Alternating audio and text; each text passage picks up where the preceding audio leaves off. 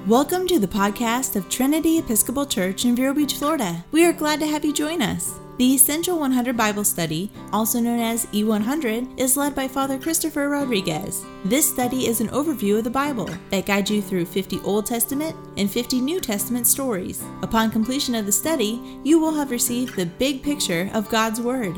Today we are in uh, Exodus chapters 19 and 20, which I know a lot of you already have your Bibles open to that. If you're using one of uh, the Bibles that we provide here, that's page 60 uh, and 61. Uh, and I'm, I'm personally actually very excited about this. I, I feel like I say that every week, but I'm especially excited this week because we're going to go into the Ten Commandments. And uh, there's a, I mean, there's a reason, right, that these, that these 100 different passages were chosen, right, as the top, top 100 of the Bible, if you can say that. Uh, but each one of these is so foundational to our entire understanding of our faith. But before we dive in, I'm going to go ahead and pray for us. So let's go ahead and bow our heads and pray. The Lord be with you. Let's pray. Heavenly Father, God, we're so thankful to have the opportunity to approach your word once more. God, we pray that what you would instruct us uh, from your word would come directly by the power of your Holy Spirit. God, I pray that you would open our hearts and minds to receive what you have been telling your people for uh, millennia. And God, I pray that you would also find ways to apply those to uh, our own hearts, and that you would incline our hearts to hear and obey your word. In your Son's name we pray. Amen. All right, well, let's dive in. Um, kind of broad, broad brush conception of where we are so far is, is we are at the turning point, at the hinge point of Exodus right now. In fact, chapter 19 is largely, largely considered the end of part one of Exodus. And chapter 20 largely begins part two of Exodus. And I'll explain why that is in a little bit. But um, briefly, the first part is God coming and calling his people out of Egypt, right? And then now we're at the now we're at the part where God is very intentionally forming his people along the lines of who they are to be in him and providing them the structure and direction and guidance to do that. Part 1 is getting out of Egypt and part 2 is creating them to be a people that can then enter into uh, Canaan. Right? So so this there's a real hinge point here and you'll learn uh, in scripture and, and many of you might already know this that there are some very intentional divisions that are in Scripture that aren't always labeled. There are parts ones and twos and threes that play into each other. But that being said, I'm going to start and we're going to. Um, we're going to read and we'll just go through verse 6 this time and then we're going to we're going to go through it that way so exodus chapter 19 beginning at verse 1 on the third new moon after the people of israel had gone out of the land of egypt on that day they came into the wilderness of sinai they set out from Rephidim and came into the wilderness of Sinai, and they encamped in the wilderness. There Israel encamped before the mountain, while Moses went up to God. The Lord called to him out of the mountain, saying, Thus you shall say to the house of Jacob, and tell the people of Israel, You yourselves have seen what I did to the Egyptians, and how I bore you on eagle's wings and brought you to myself.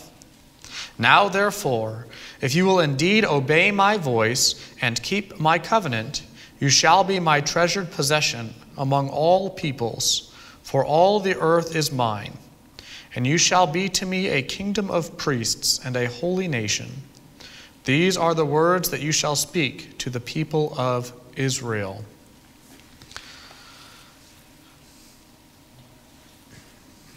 This is a powerful moment in Scripture because God is being called, I mean, Moses is being called to the mountain of God. And there's some really interesting things. First of all, Sinai did not have a natural water supply. It's called wilderness or desert, right? It didn't have a natural water supply. And we, we saw that actually, if, you, if you've been reading through, you would have seen that in chapter 17. And so God's miraculous provision for them, even in that time, is actually really remarkable. Because um, you can go back and look at the, uh, it's not geography, ge- geological structure of that surrounding region and realize how in the world did this place support the amount of people that were there? Well, you learn that God provided water through the rock at Sinai, which is, again, one of those amazing things that you see um, when you look back at you know, archaeology or geology or anthropology and you see God's hand at work in a miraculous way. And so they're, they're encamped in the wilderness, and they ended up staying put here for a long time. They weren't just briefly at Sinai, they were at Sinai for 10 months and 19 days. That's a long time, especially with that many people to be in a, in a pretty barren place.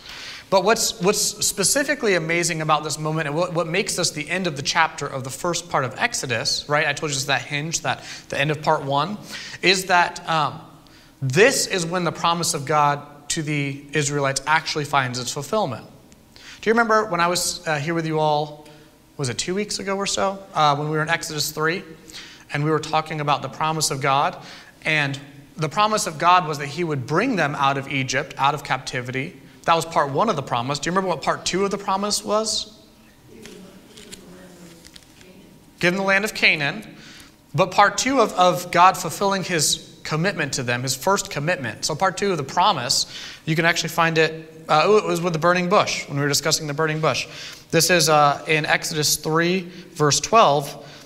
But I will be with you, and this shall be the sign for you that I have sent you. When you have brought the people out of Egypt, well, that's done, right? The Red Sea. When, you, when I brought the people out of Egypt, you shall serve God on this mountain. So now they're at part two. They've been brought out of Egypt. Remember, we talked about that, that, that worship of God being the fulfillment. Now you will serve God on this mountain. And so, what we're seeing here is we're seeing that promise of God kind of fulfilled. They're now at the mountain that God promised, prepared to worship Him. And so, um, and one other thing I want to touch on here that we touched on a little bit with the, with the Passover, the Pesach, is what God describes in verse 4. You yourselves have seen what I did to the Egyptians and how I bore you on eagle's wings and brought you to myself. I mentioned the, the word Pesach. Correct, correct my pronunciation, Sarah.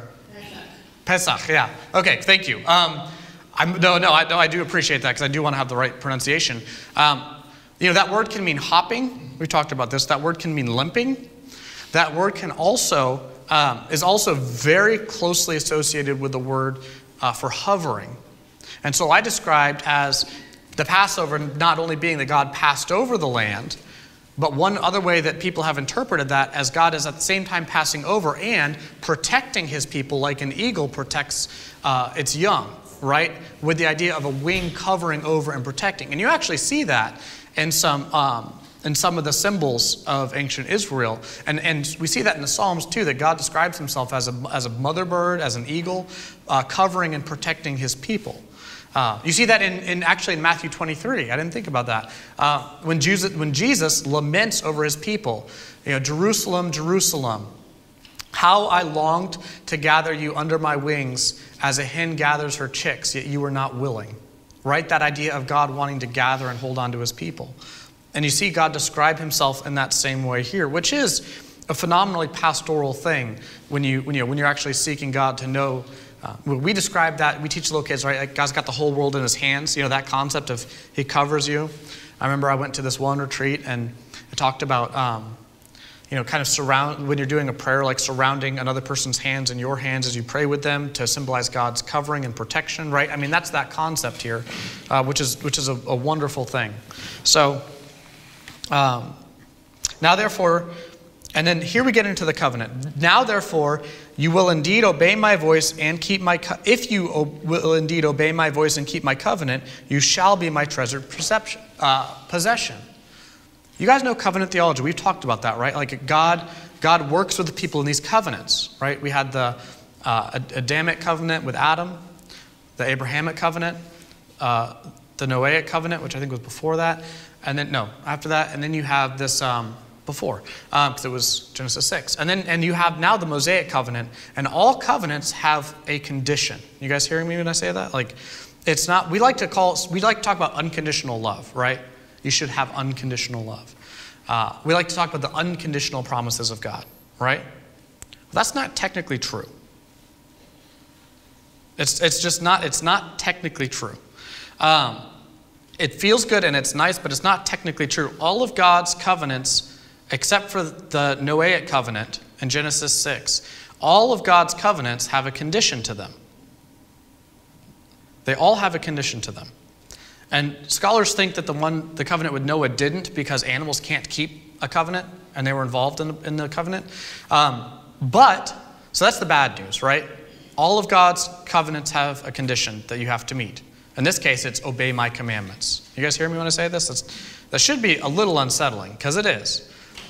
However, however, one of the great fulfillments of the coming of Christ and the promises of that is if you look back at every covenant that God made with his people in the Old Testament that had a condition, God also himself fulfilled those conditions for us. That's the comforting part. In fact, every time God made a, a, covenant and said, These are the conditions that you have to fulfill, Jesus Christ fulfilled all of those specific conditions for us. You hearing me? That's good news. That's why we call it good news, right? Like, good news is not good news if there's not bad news, right? Which is, you know, hey, if you obey my law perfectly, everything will be fine for you. It's like, well, okay, you know, I can do that until about 6:30 this morning when my son gets up. You know, and, you know, so it's. But the good news is that is that Christ came right. Uh, Paul talks about as him fulfilling the law. You guys hearing me so far? So again, it's not that God's it's not that God's covenants are technically unconditional because they're not. It's that he fulfills those conditions for us. And that's a big trend that we'll see. You know, because we still have uh, the Davidic covenant to get into and then the new covenant to get into. Um, so, anyway, so this is, this is kind of the mention, and this is actually kind of God establishing his covenant in specific form with the Ten Commandments. And notice this too. And I, I, I, there's some themes, right, that we talk about over and over again because they're important in the Old Testament. One of those is, is in this uh, concept of them being a treasured possession among all, among all peoples for all the earth. You shall be to me, verse 6, a kingdom of priests and a holy nation. These are the words that you shall speak to the people of Israel. This is what he tells Moses.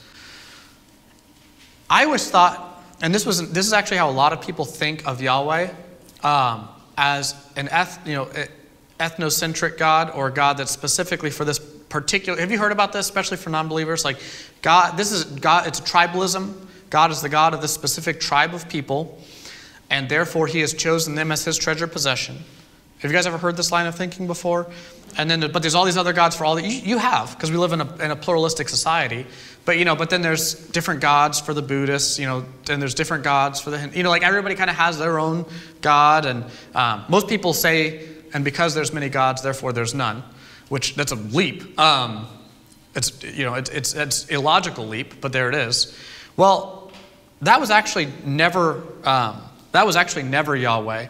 What God did with the Israelites is he, they, he chose them as a people to kind of be his beachhead for their sake, but also for the sake of the whole world. Right? And think about this logically. Like, he's establishing, he chose them to be his, um, not beach, he chose them to be his, was it vanguard, and establish a beachhead of his presence on earth. You guys follow me a little bit? Let me, let me explain that a little bit more. Um, if you're God, right, like you're, which you can't really conceptualize, but if you're God and you want to communicate and save this people, you have to interact with them in some way, right? Like you, you have to find some medium by which to reach them, right? I mean, how else do you know? What else are you going to do? Um, and so, one of the best ways to establish that medium is, is clearly it's one of the best ways because he did it, is to find a particular group of people. And by the way, God goes on to say um, that, had, that he did not choose them for anything that they did. It had, they were not chosen because they were special, like, you know, the best people on earth. That's not why he chose them. That's very clear. He just chose them just like He chooses you and me, who are not the best people on earth, right? We're just not. Um, and that's okay. But God chooses particular people and says, I'm going to choose you for your sake, but also for the sake of everyone around you. He establishes them as a beachhead that would then go out. The idea was to then spread God to everyone around them, right? That's why they're a nation of priests. Like they were the, they were the priesthood, was so that God could choose them as a particular people. And the idea was that they would exhibit they would be witnesses for him because of what he's done for them. That by their transformed lives, you know, people would be drawn to God and say, wow, you live and look and act differently. Therefore, you must know something I don't or have something I don't. Does it sound familiar? Right? This is something that should resonate with all of you who are Christians. This, this, this concept of God choosing a particular people, that they would um, proclaim his witness, that they would show by their life and deeds that they would actually intercede for the rest of the people. You guys ever do intercessory prayer? You pray for others? That they would intercede in prayer for them? This was the con- now did Israel do this perfectly? You know, or did they end up being really kind of anti everyone else? I mean, read Ezra and Nehemiah. They get really isolationist and xenophobic. But the, the idea was they were supposed to be this, this nation that would be a beacon of light to the entire world, um, just like we're supposed to be. And in fact, Peter in uh, 1 Peter chapter 2 verse 9 references this very text with this concept when he's talking to Christians. He says, "But you are a chosen people, a royal priesthood, a holy nation, a people belonging to God, that you may declare the praises of him who called you out of darkness into his wonderful light." So this blessing that was bestowed on right on the Israelites is now one that's given to the church. Y'all follow me so far? Um, so, as you know, I've told you this before, but my, my grandmother's side, all the way up, has been Episcopalian probably since the Reformation. Um, but I, I'm, I'm, a relatively new, right? So, but I can't claim cradle Episcopalian because my parents weren't. Um, so, not that that gives me a pedigree. Um, it doesn't. Um, but that being said, what I've heard, and I wasn't around the Episcopal Church at this time, so I can't speak to this, but I heard that there was a point in our history where uh, being an Episcopalian kind of became a members only club that was not focused on evangelism. That was, that was kind of a, you know, it was, a, it was a blue jacket sort of thing where if you were an Episcopalian, you were better than everyone else. And so evangelism wasn't a priority in, in the Episcopal Church. Is that true? Can somebody speak to that? Would you say that that's, a, that's general, but that, that's kind of true? Not bad. Not bad? Okay, good. So you can speak to that a little bit. Um, so, you know, and, and because of that reason, you know, I come from a more I won't throw up air, air fingers. I think that's, that's old. Um, but, you know, I come from a more evangelistic background in our conception of what faith is. It was like, well, of course you tell people. You know, like, well, of course you share. Like, why would you not? Um, and so to come into a church where we're kind of rediscovering the concept of evangelism in the last several years is, is very interesting to me and enlightening. But it goes to show that what we kind of did as Episcopalians is we took our, our treasured possessions, because our prayer book is a treasure. Our, our, um, our history is a treasure. I mean, it all, like, like, you know, we like there, we have so many riches in our tradition, but we did kind of what the Israelites ended up doing, which was, you know, we were God's treasured possession, and so then, you know, we became our own treasured possession. Does that make sense? Instead of doing the out, you know, completing the cycle. Does that make sense, everybody? Like we, we, we, there was a point where we stopped going out anymore and inviting people in. So, um, and that's just, again, that's my humble understanding of it. So uh, it's really exciting for us to be in this time of saying, hey, we have something great, you should too. Which, by the way, you guys do with everything else in your lives, right? If you see a good movie, do you tell people about it? Do you want to share that with people? If you enjoy a good book, you know, if you, if, um, you know, if there's a, a good, you know, anything, right? A good play, uh, a good lecture series, right? You want to tell people about it. We do that with everything else in our lives. We should also do it with, the, with the other things we cherish, right? Y'all follow me so far? It's, it's just perfectly natural and normal for us to do that. So, um, anyway, so that was God's call to his people, and it's 420, and we're six verses in the first chapter. So we're going to move. Um, verse 7. So Moses came and called the elders of the people and set before them all these words that the Lord had commanded him. All the people answered together and said, All that the Lord has spoken we will do. And Moses reported the words of the, of the people to the Lord. And the Lord said to Moses, Behold, I am coming to you in a thick cloud, that the people may hear when I speak with you, and may also believe you forever. Do the people, do the people hear God speak? Do the people hear God speak? What do you guys think? What's that? They're going to. Yeah, they're going to. And so I hear a lot of yeses and nos, and there's some good reason for that. Um, excuse me, the people do, in fact, hear God's voice. And we're going to get into that in a second. They do hear God's voice. Whether or not they understand the words that he's saying, or whether or not it sounds like thunder to them, like it's so booming that they can't, right? If I go over there and I crank that bad boy up, you're going to hear something. it just might not be uh, articulated very well. Um, they hear something. They do hear God's voice, and God's doing this so that it's not this conception of, you know, Moses goes up, has this encounter with the Lord, creates this religion, and comes back down and says, See what God said. You hear what I'm saying? That's not what's happening here. There are witnesses to this. There are other faiths where their prophets go off by themselves into a cave or onto a mountain and privately hear this, you know, this thing from God that they come back and create a religion around. That does happen, right? That is, that is a pattern in human history. That is not what's happening here. God has been very visible with them this whole time, purposefully. Do you hear what I'm saying? Like, like it's not just a matter of private revelation, which is, by the way, how cults start, right?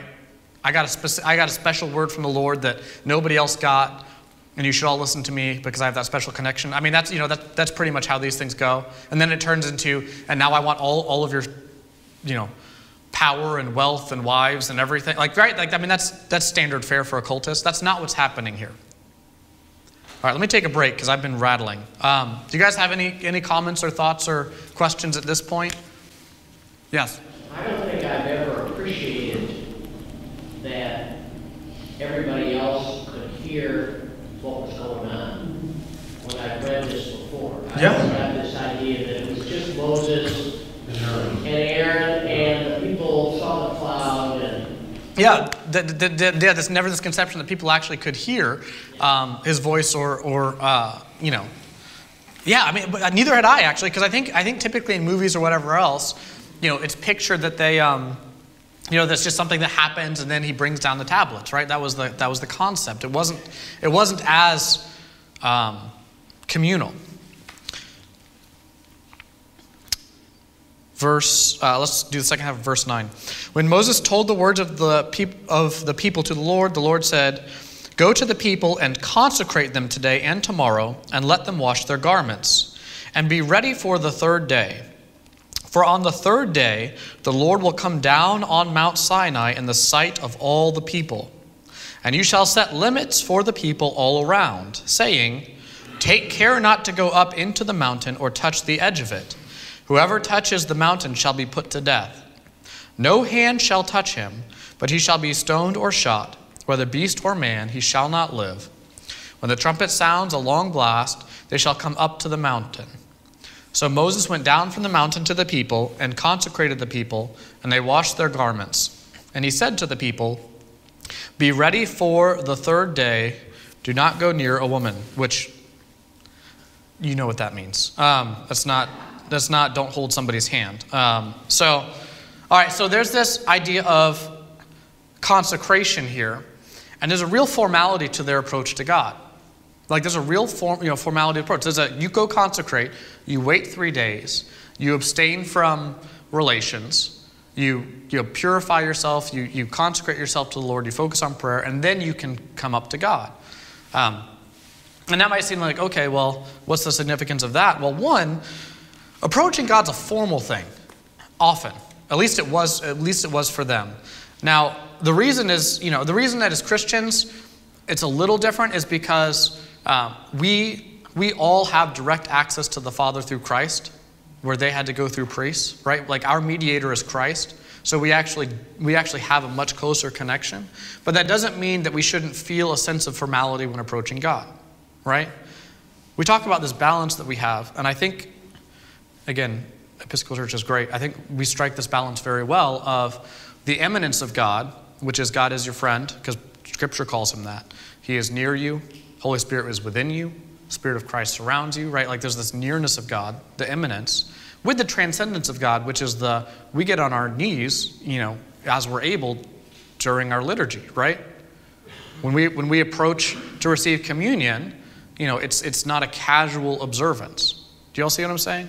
It's this wedding, it's this real wedding of the two um, that we need to consider. So, um, and this is also another part of it that we have to realize is we're going to talk about idols in a second. But one of the things that people did with their household gods and their idols, they would touch them. And you ever heard of like rubbing Buddha's was it his belly? Was that the idea? You know, you touch him, you kiss him, you know, you, you snuggle them with the idols. You know, there was this real familiarity that people had. Um, they had to feed them.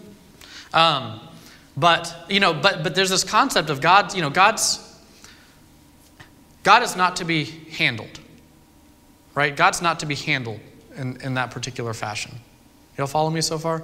Now, if you're a mystic, we can talk about all of that another time. I'm not going to get into it. We don't have time, and I don't understand it. So, um, but so anyway, there's boundaries and there's limitations, and there's a consecration process for them so they know this is a big deal. You know, like prepare yourselves. Um, and there's respectful boundary markers that are placed around the mountain. Because what I mean, what is holiness? We talked about this. What is holiness? Do you guys know?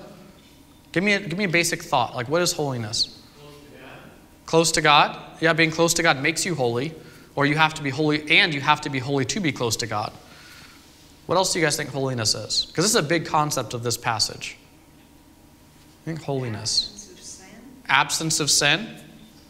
Yeah. Holiness is often described as righteousness. Separation from the divine. Separation f- from the divine. I would say, I would say holiness is the divine. So to be unholy would be separation from the divine. Um, yeah, holiness is its purity, its uniqueness, its righteousness. These are all concepts in and holiness, right? I mean, again, I love the book of John because it gives us light and shadow as ways to depict the sort of thing, right? If light is holiness, you can't have darkness in light. It just it's not it's not actually possible.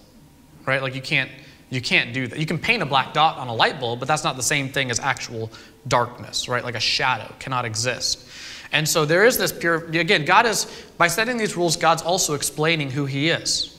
Does that make sense? Like he's like there's all sorts of laws that God establishes that might seem weird and arbitrary to us, but God's, God's using everything He can to communicate who He is. He's using nature, He's using the direct spoken word, He's using His rules and commandments. All of these things function to say, you know, this is who I am, right?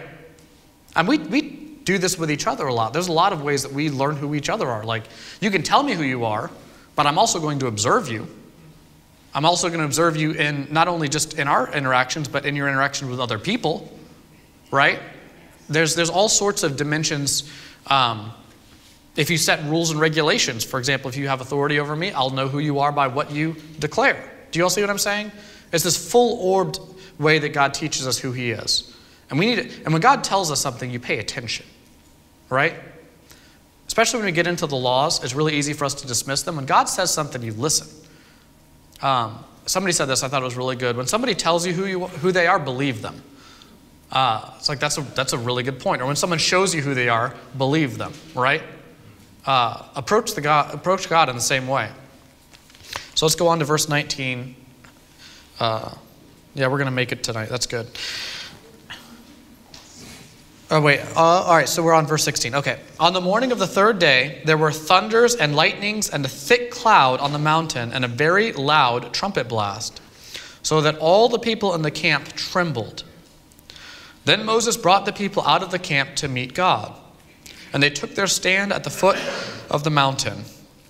Now, Mount Sinai was wrapped in smoke because the Lord had descended on it in fire. The smoke of it went up, the, up like the mountain of a kiln, and the whole mountain trembled greatly. And the sound of the trumpet grew louder and louder. Moses spoke, and God answered him in thunder. The Lord came down on Mount Sinai to the top of the mountain, and the Lord called Moses to the top of the mountain, and Moses went up. Um, they heard him. They heard his voice as thunder. Something was happening. Yeah, they heard, but Moses but they no, but the point is they heard his voice and likely as thunder. Now it doesn't say it really if you look at it clearly it doesn't say specifically whether or not they heard the words that were being said or if they just heard the words as thunder like I was saying like if you turn the volume all the way up on a PA system you hear booming you might not make out the specifics which I'm not going to do that as an experiment right now because I would it could do feedback and that'd be bad. Yes, Paul. Uh, Moses Yeah, Mo- yeah, and so again, I mean, this is again, this is the question in the Bible. This is the question that commentators have wrestled with: is did they hear any specifics or just a loud thundering voice? Because God was intentional. He says the reason. Look, look back at verse 9, his reason for doing it. Behold, I am coming to you in a thick cloud, and the people may hear when I speak with you and may also believe you forever. So there is, there is this concept of a back and forth happening. Whether or not they heard what God was saying specifically or just heard that there was a back and forth is different. But there is there's an actual dialogue happening where you can tell that there's a dialogue. It's not just a man shouting into thunder. There's a back and forth. Whether or not they heard the specifics is un, I would say it's unlikely they heard the specifics based on what we're reading. But they could tell that it was a dialogue. It wasn't just a man screaming into a storm. Do you hear what I'm saying? Like it wasn't because they've seen storms before. They've seen maybe not this because if you look at the smoke, you always think of God like at the top of the mountain, like we would think of mountains with smoke around surrounding the peak. Look, smoke is billowing up like a kiln. Did you read that? Smoke is actually billowing up like from the base of the mountain like a kiln. That's a supernatural thing. People have tried to say, oh, it was a volcano. Um, one, you think that there would be some fallout from that if that was just a volcano, right? That there would be some effect that would be troubling to them. But two, I don't know any volcanoes that smoke from the bottom, you know, that primarily smoke billows from the bottom and comes down from the top. Like that's, you know, that's that's not typically how that works. Now you can see some sometimes heavy smoke spills out over the top and goes down, but that's not what's happening. You all see what I'm saying? Like it's supernatural. Thank you. It's supernatural. You naturalistic explanations will come short. Uh, every, they just will. They'll come short every time. Um, and God often, by the way, appears in a storm. We, we talk about theophanies, right? Appearances of God. God often appears as a storm. This is a storm theophany. Um, you remember back in Genesis 3 8, the Adam and Eve walked through the garden in the cool of the day? A lot of people actually interpret that as wind of the storm. It's not just the cool of the day. Uh, uh the more, I would say, the more common Hebrew phrasing there is, is mostly means the wind of the storm. God often comes, yeah, I know, I'm blowing your minds because you've never read that before, have you? It's always, it's always interpreted in one particular way. But I would say that actually fits more of the evidence of culture. It's not just an afternoon stroll through the garden, which is what we like to think about, but it's the presence of God coming in power. Um, and you see this all the time, how God, especially in the Psalms, uh, presents himself as this powerful storm. I mean, if you ever, have you ever done that when like a hurricane's coming or anything like that, and, or just a large storm, and, and prayed? In the storm, not to the storm, but in the storm, and conceptualize God as the storm, that's like, that gives you a healthy respect for God. And there's a reason, right? Whenever He presents Himself, we talked about the theophany of fire in the burning bush, right? Whenever God presents Himself in a certain way, you listen. Whatever concept He's seeking to present Himself as, you listen, right? What does it mean that God is the storm? That God is bigger than the storm, right? Um, Anyway, and I can give you I can give you verses about storm theophanies, but that just sounds like a the fact that you all are here means that you do find this stuff interesting. If I were to say that to the average person, they'd be like, good, Bible verses about storm theophanies. Like, I'm in. Um, sorry, sometimes, right, you say things and you're like, yeah, that sounds nerdy. Um, all right, so, excuse me. Um, and it is interesting that he has to be very clear not to touch the mountain. I mean, people are going to be curious, right? Like you're going to be like, you, you have to set rules sometimes because otherwise people will be curious. I want to see God. Okay. Do you? Think about that. Um, I want to, you know, I want to uh, be like God. I want to be up from His perspective, right? I want to be, I want to be up on the mountain and assert power for myself. It's not a good idea. Uh, it's really, it's just not a good idea. Um, all right, so Verse 21 And the Lord said to Moses, Go down and warn the people, lest they break through to the Lord to look, and many of them perish. Also, let the priests who come near to the Lord consecrate themselves, lest the Lord break out against them.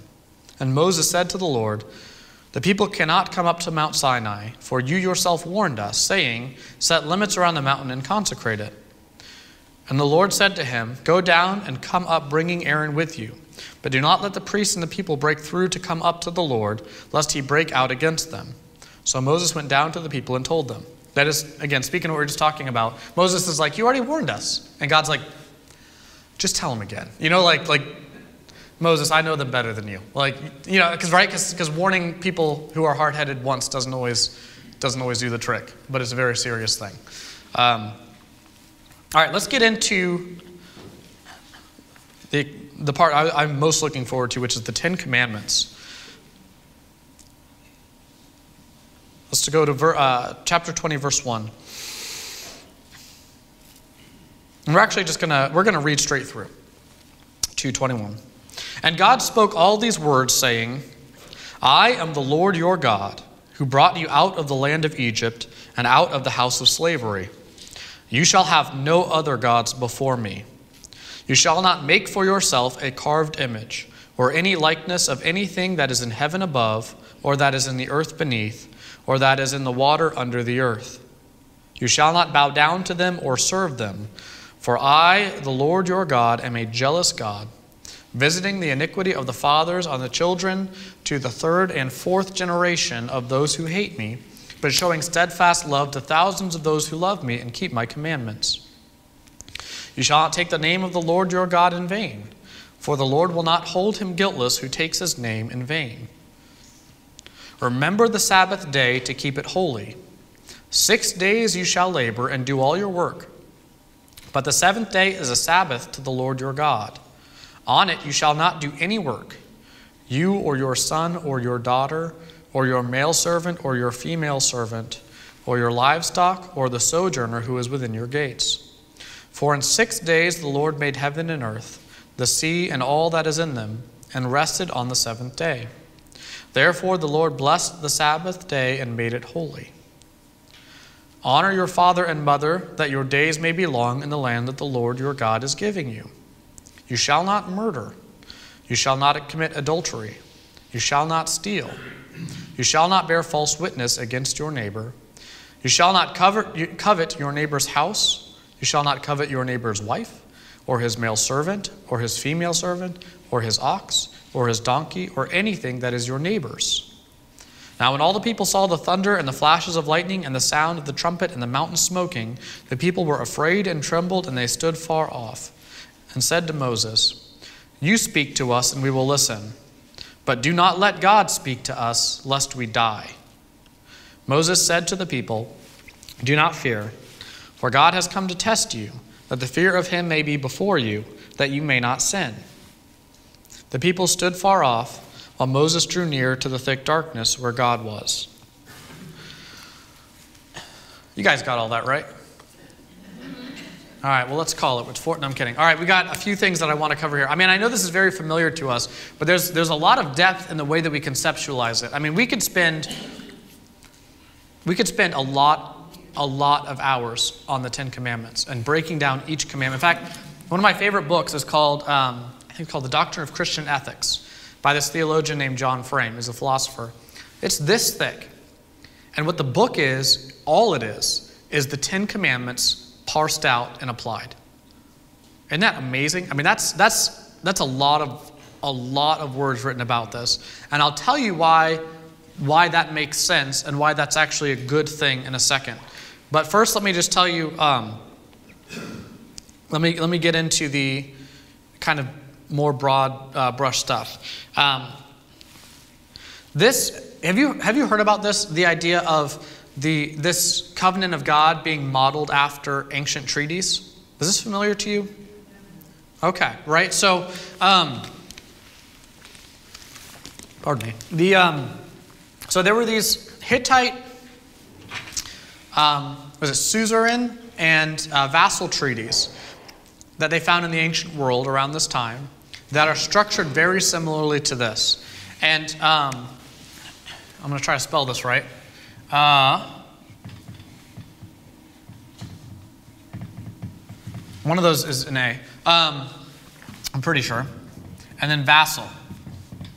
Now, this, is, this was an agreement between um, a more powerful authority and a lesser authority, right? So, for example, if your kingdom was conquered, the conquering king would have this relationship to the conquered kingdom. Y'all follow me so far? Or, yeah, you can think of governmental structures like um, you know, in the ancient world, you had obviously the, you know, the Caesars in the, in the Greek world, and then you had the, you know, the governors of different provinces, right? And this would be kind of that relationship. They're, these are each kind of kingdoms, or they have their own fiefdoms, or whatever, whatever particular term you want to call it. And this is kind of the, the larger, more powerful person in the relationship. Um, the treaties that were made were actually had a very specific structure to them. And you actually can find that structure in some of these in the Old Testament, but specifically here. They had a preamble.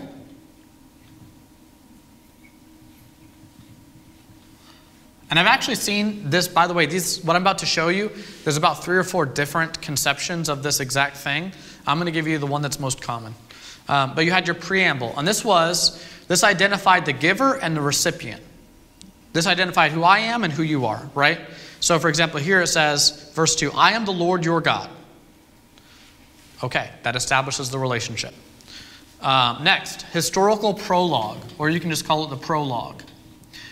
This part always, like this part was always um, descriptive of the relationship, the past relationship that justified what's happening here. You follow me? Like this is this is who we this is who we are, and this is who we are to each other. You all follow me? So, for example, here it says, this is a, this is a reminder of the relationship. And in verse 2, the second half of it says, So I'm the Lord your God who brought you out of Egypt. You all follow me? The pattern here? So, again, we have pro- historical prologue. Um, then you have stipulations.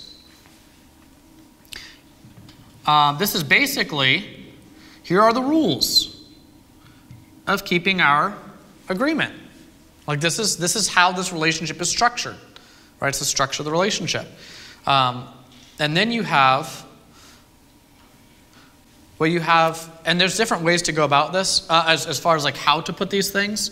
Um, I, I like this conception of it. And then you have blessings and curses. And the blessing is if you do these things, you will prosper. If you don't do these things, there will be consequences. Like this is a formal treaty. Y'all hear me when I say that? Like this is a formal treaty. Was what we're ha- what's happening here. Um, and then some of them will have a list of witnesses. Like you know, here's who's present to the covenant. Um, and then some of them will have a uh, forget the technical term here, but uh, per, we'll call it perpetuation. Like, uh, how long is this applicable? Or continuation is another way, I guess, to put it. So um, this would be who is this for? Right? Like, is this, is this just our generation? Is this as long as you remain subject to me? Did you see what I'm saying? Like, how long is this agreement? And there's always, there's always blessings associated with the agreement, right? But do you see how this is kind of a formal contract here? That's, that's, I, just want, I just want you all to be aware of that. This isn't just God comes down and says, here's my top 10 most important laws. You know, like that's, that's actually, that's how we think of it. There's, a, there's so much more to that that we're going to cover in 17 minutes. Um, but anyway, first thing to notice, it's, it's a treaty. Right? This covenant is, is a treaty modeled after a Hittite treaty. Um, and so, and we, do, we actually do this, right? Like sometimes when we're talking to our kids, uh, or have preamble, hey, I'm your dad. Um, you know, if, you, if you're, especially if you're a guilting parent, right? Like, here's what I've done for you. Like, how could you do this to me because of what I've done? You all hear me so far? Um, stipulations, you know, like, uh, and here's the rules, so follow them. And if you do them, for Gabriel, you'll get a cookie. You know, if you don't do them, you're going in timeout. Um, you know, and, and perpetuation is basically as long as you're under my roof. Do y'all hear what I'm saying? Like, this is actually a very normal human structure to talk about things if you, if you break it. You, you do this. Um, everybody does this. I don't think a lot of people make that connection. Um, so, anyway, and we, and we again, we see this in the, in Ten Commandments. Stipulations are the rules, blessings, curses. We see one of those in um, honor your father and mother so that it may go well with you in the land, right? Like that's, that's a blessing that would happen. Um, curses, there's also a lot of those. Or, or you could look at this one. Um, visiting the iniquity of the fathers on the children to the third and fourth generation of those who hate me, but showing steadfast love to thousands of those who love me and keep my commandments. You see how that's a blessing curse thing happening? And that's also a continuation? All right, it's enough on that. Um, I am the Lord your God who brought you out of the land of Egypt, out of the house of slavery. Um, one other way that just broad strokes I want you to think about this. So one way to think of it as is, is as a treaty. Second way I want you to think of it as as the constitution of Israel. Y'all follow me so far? This isn't just again the top 10 laws. This is a this is a document that establishes national identity. It's a different thing. This is this is their constitution. It's it's a larger thing. Um, it's it's not just a section of like codified law is, is what i'm trying to say here um, and so and that's why you can we're going to get in a second about why you can derive a lot of particulars from these general laws. Y'all follow me so far? Um,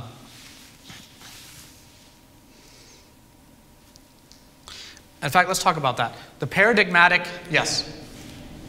In reality, when he, when God says, I am the Lord your God, who brought you out of the land of Egypt, he's identifying the other party to the covenant, and they are the Jews. He's being very specific. Mhm. I brought you, you particular people, out of Egypt, and therefore, that's the balance power. Yeah, he's being very specific. Yeah, no, abs- absolutely. I brought you out of the land of Egypt. Therefore, um, I mean, God technically has claim over them, right? Because anything you create, you own. I mean, that's kind of how we conceptualize it, right? Like if you if you paint something, unless you're commissioned to, you know, unless you're commissioned to do it, you own your work, right? Whatever you make, you own. And that's very general, big generalization. So God, oh, you know, has that, but He's also saying, also, I have been good to you. Now, you can say, again, I would not take that and say, therefore, you all can use obligation on your children to make them obey you. Like that's, or guilt. Like that's not what's happening primarily. I think a lot of it is that God is saying, look, I'm trustworthy and I love you. Do you see what I'm saying? So it's not just guilt, like, do what I say because you owe me. It's, I love you and you can trust me because I have done this for you. This is who I am. Does that make sense to you guys? Think about it differently. Um, it- it- it's a different way to think about it, but it's, I believe that's how he's trying to uh, express himself. Now, this is very important. And I want you to catch this. Ancient law is different than modern law. Modern law, the way that we approach the law, and I, I realize there's at least one lawyer in here, so I'm going to be treading carefully.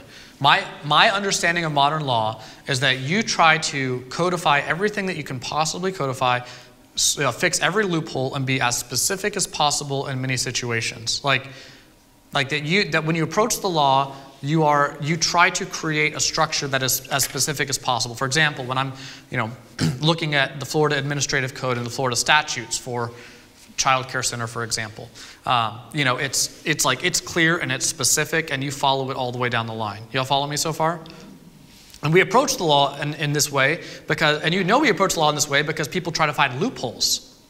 And a loophole is really just, hey, I know this goes against the principle of the law, but you didn't say this specifically. Do y'all see what I'm saying? Y'all, this, right? This is how we approach the law. It's also how children approach the rules. Um, I remember when I was a youth director at my former parish, we had, we had this roof that was really easy to climb on in the church. And every time I explained a game, it became a joke because no matter what the game was, at the end I would say, and you're not allowed to get on the roof. And if I ever forgot to say you're not allowed to get on the roof, guess what those suckers would do? They would get right on that daggum roof. And then they would say, You didn't say you couldn't get on the roof. This, it became a game. Um, fun game. Uh, but, so that's how we approach the law, right? And so if you, but if you approach ancient law the same way, you're missing the whole concept. Here's why ancient law is paradigmatic, paradigms. It is, here are general principles out of which the judges, the particular judges, and we our law kind of does this, um, not as freely. The particular judges will interpret these laws specifically to the context, and they can mean a wide variety of things. But it's it's more principle driven. Like you could not in ancient law get away with a loophole. There was no such thing. For example, um, one of the laws is you know if you uh, you know, say you steal or you kill a neighbor's ox or a donkey, you have to make restitution. You couldn't go to the ancient law and say, well, it was a goat. Therefore, you didn't say. Do you all hear what I'm saying? That's actually a big deal. And it, it actually affects how we look at the entire Bible, and here's why. Um, when you look at some of the ways that people have tried to change, and I'm not getting into specifics here, have tried to change the way the church has conceptualized what's sin and not sin, many of the arguments I've read, and this can be a variety of topics, many of the arguments I've read have approached Scripture from the modern conception of law. Well, they're saying, well, you said this, but you didn't say this specific instance, or this specific scenario, or this case. Do y'all follow me so far? You know, you said, you know, you said, um, I really don't want to get into specifics, actually. Um, it's just, I mean, I will at another time, just not in nine minutes, and I haven't touched a commandment. So, but, but do you see what I'm saying? Like, how we approach that is very important. Like, there is a scriptural way of draw, like, you are supposed to be able to apply principles to this, like, to your life specifically. Do y'all see what I'm saying? Like, that's, that's part of this. There was no, there wasn't a loophole. There was a right way and a wrong way of doing pretty well everything. Now, there ends up being 10 commandments, and I think it's what, 613 laws? Can 613 laws cover every situation and scenario? They never intended to. Right? Do you hear what I'm saying? That's, that's very important for us to think about. Um, now, can that get dangerous? You know, when you have your own willy nilly, you know, interpretation of the law? Sure. That's why the church has always, uh, has always supposed to, been, supposed to have been the safeguard of that to make sure that the interpretation doesn't get so individualistic and off track you can justify anything. Y'all hear what I'm saying? This, this balance here? Um, so, yes, all of the law can be summed up um, in, uh, you know, love the Lord your God with all your heart, soul, and mind, right? And love your neighbor as yourself. That is the summary of the law. But God didn't leave it there. Because, one, that's such a broad interpretation. That's why I'm always hesitant with this whole God is love, period Let's not look at what that means and let's just extrapolate off of that because that's so general you can set you can make you can make that anything you want. Right? You can. And people do. But you also don't look at it from the specificity of if it doesn't say therefore I have license. There's a tension there. You guys follow me so far? I know that's like there's there's a lot of implications that will if you actually think about this for a while, um, you'll realize that there are there are a whole lot of implications here, but we don't have time to do that because I haven't touched Commandment 1. So, um, But the reason, oh, guys, well, I have to say one more thing. Um, the reason that the specificities are so important is because they do allow you to get a, at least a basic concept of who God is that you can extrapolate from. Do you understand what I'm saying? Like, at least you know. Like, God, for example, when He says in the Old Testament you can't wear clothes made of two different kinds of fabrics, well, God's telling, you know, God's reminding them of the importance of being pure and not mixing religions with other people. Do you see what I'm saying? You see who He is. So you need freedom to interpret, but you also need specificities. And I'm probably the only one who's nerded out about that. So that's five minutes of time. But I, I really, like, that is a big deal when you look at how to interpret Scripture. Is ancient law is different the, than the way that we look at modern law. And if you're looking at the Bible for loopholes, you're doing it wrong. Well, number one, obviously, right? Your heart's in the wrong place because you're because you're because you're you're trying to yeah you're trying to get away with something. You know it's wrong, right? You know what's wrong. God's put God's written the law. The Bible says that God has written the law on our hearts, right? Um, which is actually what uh, Jean Piaget found when he was studying kids. He found that kids, um, you know, kids develop rules for their little games they play, right? Their little games. He found that with kids, they would all they all behaved by certain social rules before they could articulate what they were doing. So they, they behaved with fairness before they could actually articulate the rules of, you know, what fairness is. So that God has written the law on our hearts, right? Like it, the that's that so we're we're aware of these things. However, our hearts are also perverse and corrupted, and therefore we do need some specific, specific reminders because otherwise we can. Do you, do you all see what I'm saying? Like it's it's a little convoluted, but I mean, that's life, guys. Um, all right. Now we're to blow through Ten Commandments and very quickly. Verse uh, Commandment 1 You shall have no other gods before me. Um, that one's, I mean, that one's kind of clear, right? Don't worship anybody else ahead of God. Um, don't. Now, whether or not the Israelites believed that other gods existed at this point is unclear. They've, they've later figured out definitively that there is only one God. Um, but, you know, God's like, I'm your guy. Um, sorry, that sounds disrespectful. I apologize for that. Let's move on. You shall not make for yourself a carved image or any likeness of anything that is in heaven above, or that is in the earth beneath, or that is in the water under the earth. You shall not bow down to them or serve them. For I, the Lord your God, am a jealous God visiting the iniquity of the fathers on the children to the third and fourth generation of those who hate me, but showing steadfast love to thousands of those who love me and keep my commandments. Um, so, one of the attractions of idolatry, so we talk about counterfeit gods here a lot at this church. The idea that, you know, yes, you don't worship you know, Asherah or Baal or you know like any of these other gods, but you worship, but you do worship. Um, you can worship your children, right? You can make them be the ones that direct your whole life. You know, like your happiness rests on their happiness. That's a good way to think of it, right? If your happiness is contingent on their happiness, they're too important to you. You know, your spouse, you can worship your spouse.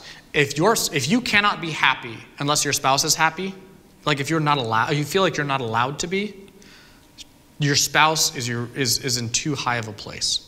You should love your spouse and care for your spouse, and you should, you know, it should bother you that they're unhappy, right? Like that's not good. It's not like you're like, I don't care. But it shouldn't be soul crushing to you. Do y'all see what I'm saying? That's called codependency. You know, that's all the way back in the, you know, all the way back in the 80s. Showing my age. Um, but anyway, that's, you know, so there's ways to make things, there's ways to make things too important to you. Um, into parishioners, you know, oh, you know, because every, every, time you're a priest and you run into parishioners outside the church, the first thing you hear is, oh, I'm sorry, I don't make it to church. Um, right? Don't say, by the way, if you're here, don't say that to me. Like, I, I get it. You know, like, I mean, you should be in church. I mean, you should be in church. Um, but like, it's just like, yeah, you have different priorities. I'm just going to tell you, yeah, you, your priorities are out of order. Love you. Um, I do, honestly, though. Like, it's gotten to a point where it's like, yeah, you should be, though, but I love you. Um, and I can't wait to see you. I really do. I'm not to, like, I ain't got time for that. Um, but, the, but anyway, sorry. um, where's I going with this? Oh, but, you know, so it's like, oh, well, my kid has gymnastics on Sunday morning, so I can't make it to church. It's like, okay, just be honest with yourself about what you're prioritizing, right? Like, just be honest with yourself. If you prioritize a walk on the beach on Sunday mornings over going to church, okay, I can't make that decision for you. I am not your God, right? But just be honest with yourself. Do y'all, do y'all hear what I'm saying? Um, there's all sorts of things we elevate. If you really want to get into this, um, there's a whole bunch of church fathers who have done counterfeit gods all the way back to you know the first, second, the second century, or just read Tim Keller's book. That's the latest version of a long train of thought. Um, but just right, like be careful about what your thought and your hearts and your hopes and your fears surround. Um, be attentive. You shall not take the name of the Lord your God in vain. Oh, and by the way, sorry, one more thing.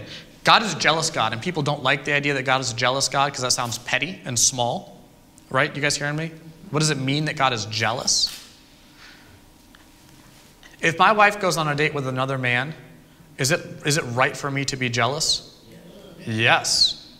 Right? That's a, that's, jealousy is not always unhealthy. Sometimes there's a healthy jealousy that says, no, wait a minute, something's wrong here. Do y'all hear what I'm saying? There's a healthy, godly jealousy, and God exhibits a godly jealousy for his people. It's not petty, it's not small. Those are his people.